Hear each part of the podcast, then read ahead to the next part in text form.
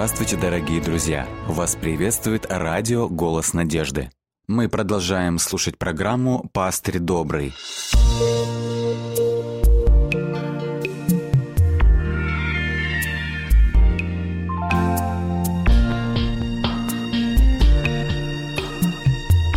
Программа «Пастырь добрый». Наверное, нет более загадочного места во всей Библии, во всем Священном Писании, чем то, над которым э, мы сегодня с вами поразмышляем. Первая глава книги пророка Иезекииля.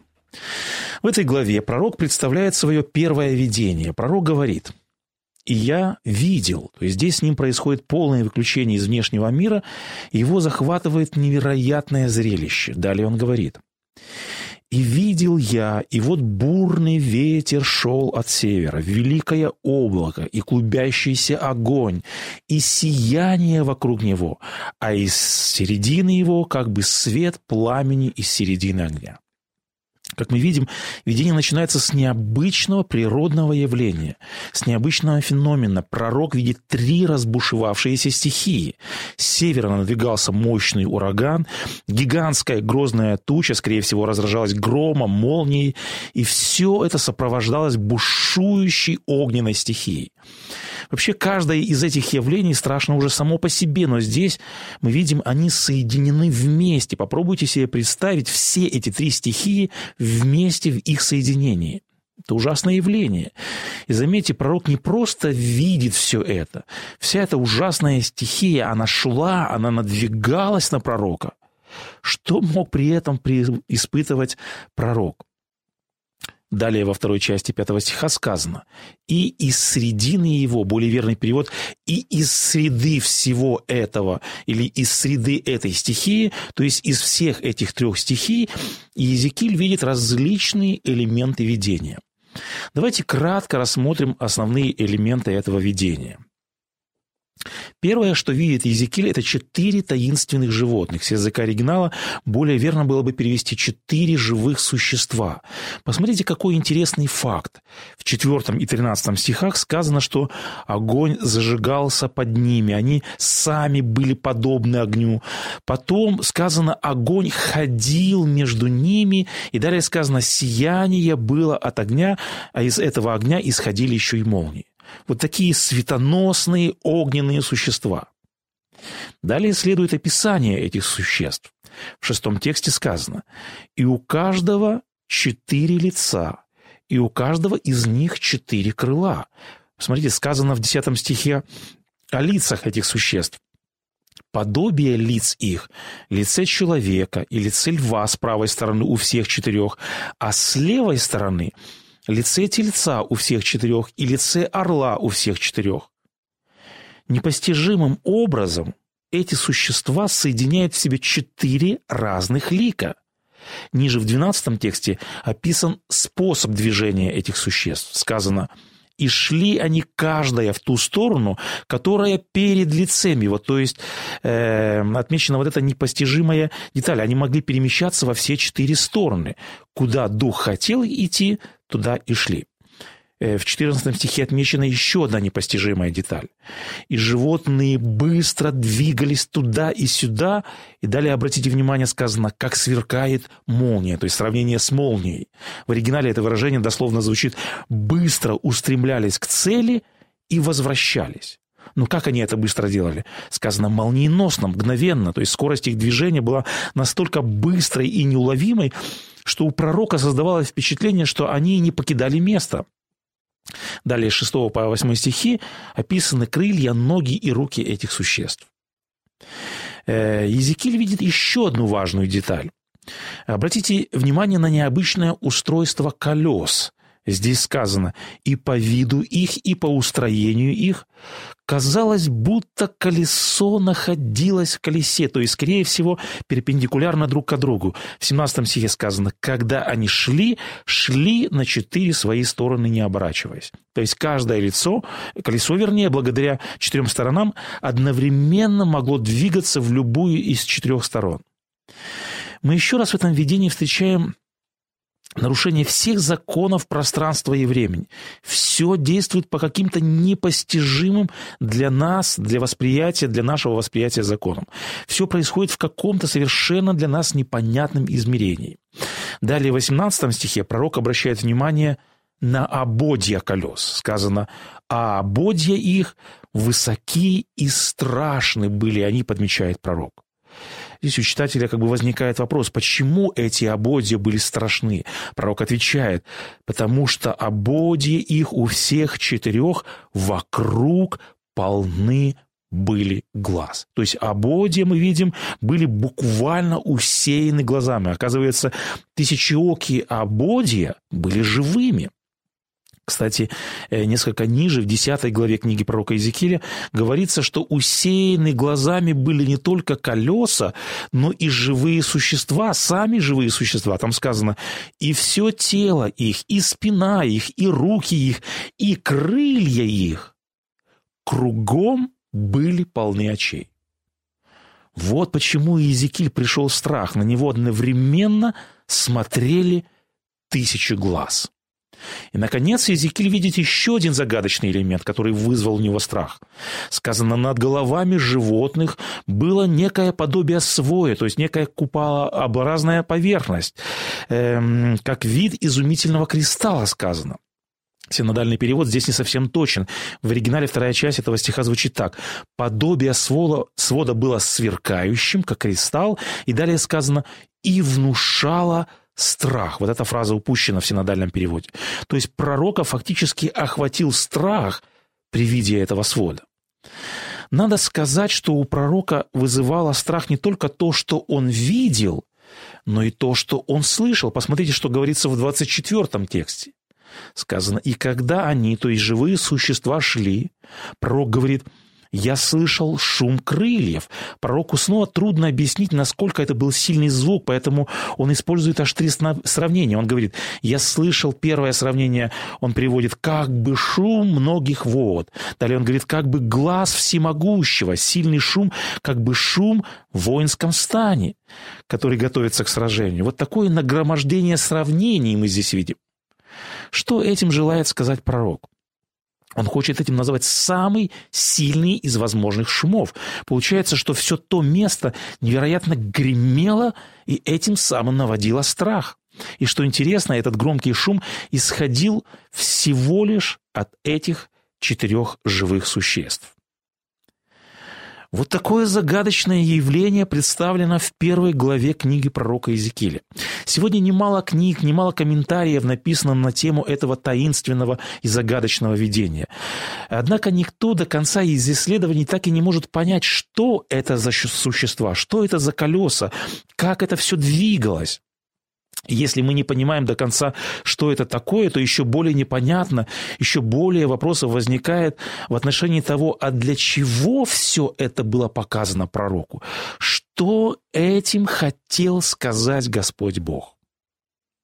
Как мы знаем, Господь ничего не делает случайно. Уже в первом тексте проясняется смысл этого загадочного видения. Здесь есть важная фраза. Иезекииль говорит, когда я находился среди переселенцев при реке Хавари, сказано «отверзлись небеса, и оттуда вас небес на Иезекииле устремились вот эти три стихии, и Езекиль, как эм, мы знаем из текста Священного Писания, был священником. Он хорошо знал Священные Писания.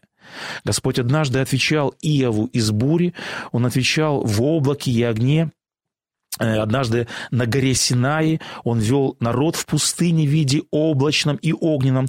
То есть все эти стихи – это типичный образ Богоявления. Поэтому, когда Иезекииль увидел идущие на него три стихии, он сразу же понял – это явление славы Божией. Господь отверз небеса, чтобы явить самого себя. Вот если в первой части видения Господь явился пророку в стихии, то далее во второй части богоявление описано языком святилища, который также хорошо был знаком пророку Иезекиилю. Здесь во второй части видения как бы открывается завеса небесного храма, и Иезекииль на миг удостоился заглянуть во святая святых мира. Посмотрите, какой кульминацией завершается богоявление. Сказано, а над сводом, который над головами живых существ, было подобие престола, по виду как бы из камня сапфира, а над подобием престола было как бы подобие человека вверху на нем. И видел я, говорит пророк, как бы пылающий металл, как бы вид огня внутри него вокруг.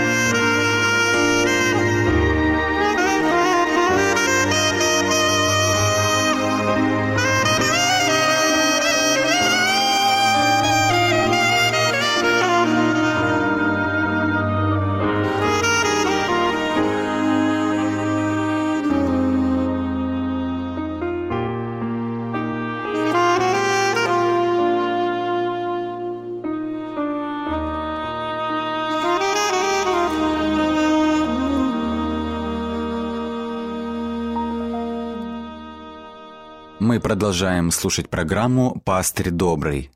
Мы видим пророку снова сложно подобрать какое-то сравнение, чтобы описать сидящего на престоле. Поэтому он говорит, я видел как бы пылающий огонь. Сегодня это, наверное, можно было бы сравнить э, со слепящим светом сварочной дуги или даже со светом солнца. То есть сияние сидящего на престоле было настолько нестерпимым для глаз, что этот огненный феномен просто ослепляет пророка. Далее он видит лишь смутные очертания сидящей фигуры, и поэтому он говорит, а над подобием престола как бы подобие человека. По сути, пророк не видит самого Бога, он видит всего лишь славу Божию. Посмотрите, что пророк говорит после всего, что он видел. Вторая глава, первый стих. Он говорит, «Такое было видение подобия славы Господней». И Езекиль неоднократно использует вот это ключевое слово «как бы», «подобно», «нечто», «вроде». То есть этим он хочет сказать «я видел славу Бога», но ее просто невозможно описать человеческим языком. Известный иудейский философ, равен и врач Моисей Маймонит однажды написал «Бог не похож ни на что известное людям. Его описание недоступно и не подвластно человеческому разуму. Все эти, эти элементы, которые описывают атрибуты Бога с телесной антропоморфической точки зрения, такие как руки, крылья, глаза, лица, они являются всего лишь метафорами. Мы до конца так и не знаем, что это такое. Как мы заметили, пророк неоднократно повторяет, что в присутствии Бога он испытывает священный страх, священный трепет. Три стихии, ободья, существа, гул крыльев, свод – все это, как мы читали выше, вызывало у пророка священный трепет. Но когда после всего этого ему была явлена слава сидящего на престоле, посмотрите, что происходит с пророком. Он говорит, увидев это, увидев славу сидящего на престоле, говорит пророк, я пал на лице свое. Посмотрите, что говорится далее, в третьей главе, в 14 и 15 стихах. Пророк говорит, «И дух поднял меня, и взял меня, и пришел я к переселенцам в Тель-Авив, живущим при реке Хавар, и провел среди них семь дней, и далее он говорит в изумлении, снова же выражение «быть в изумлении семь дней» в еврейском оригинале дословно звучит, пророк говорит, «был в страхе и трепете семь дней». Замечаете, не день, не два, еще целую неделю пророк находится в состоянии страха и трепета. Понимаете, насколько все это, э, что увидел пророк, насколько все это потрясло, насколько было потрясено все естество Иезекииля от соприкосновения со славой Бога. Как один автор отметил однажды, когда люди неожиданно встречались с Богом неба, там не было аплодисментов, там не было похлопываний друг друга по плечу, там не было легкомысленных песен и неблагоговейного поведения. Так мы выяснили, что видел пророк. Но возникает следующий вопрос. Почему, с какой целью Господь делает такую демонстрацию своей славы? Во второй главе мы находим, что сразу после видения следует призвание пророка на служение. Народ израильский на тот момент находился в плену, и он задавался вопросом, Почему мы здесь? Почему храм Божий, почему город Давида подверглись разорению? И вот какова весть Бога в следующей во второй главе. Пророк видит свиток, который исписан, сказано в тексте, изнутри и снаружи, и на нем написана весть, на нем написан текст «Плач, стон и горе». Плач, стон и горе – это следствие грехов и отступления. Как мы помним, в видении живые существа и ободья были полны очей, были исполнены очей. То есть Бог здесь представляется в виде такого некоего набора глаз. Это фактически означает, что Господь, Бог, видит все, от, ничего, от него ничего не скрыто. Это хорошо показано в восьмой главе книги пророка Иезекииля. Там Господь переносит пророка в Иерусалимский храм и открывает ему некоторые сцены идолопоклонства, которые, казалось, были тайными, казалось бы, они были сокрыты от человеческих глаз. Они были сокрыты от глаз человека, но для Бога все явно, Бог о всем знает. И это один из важных элементов суда. Богу не нужны косвенные улики, Богу не нужны свидетельские показания, Богу не нужны ДНК-исследования. Господь Бог все видит. Господь Бог все знает. Мне вспоминается высказывание, которое гласит следующим образом.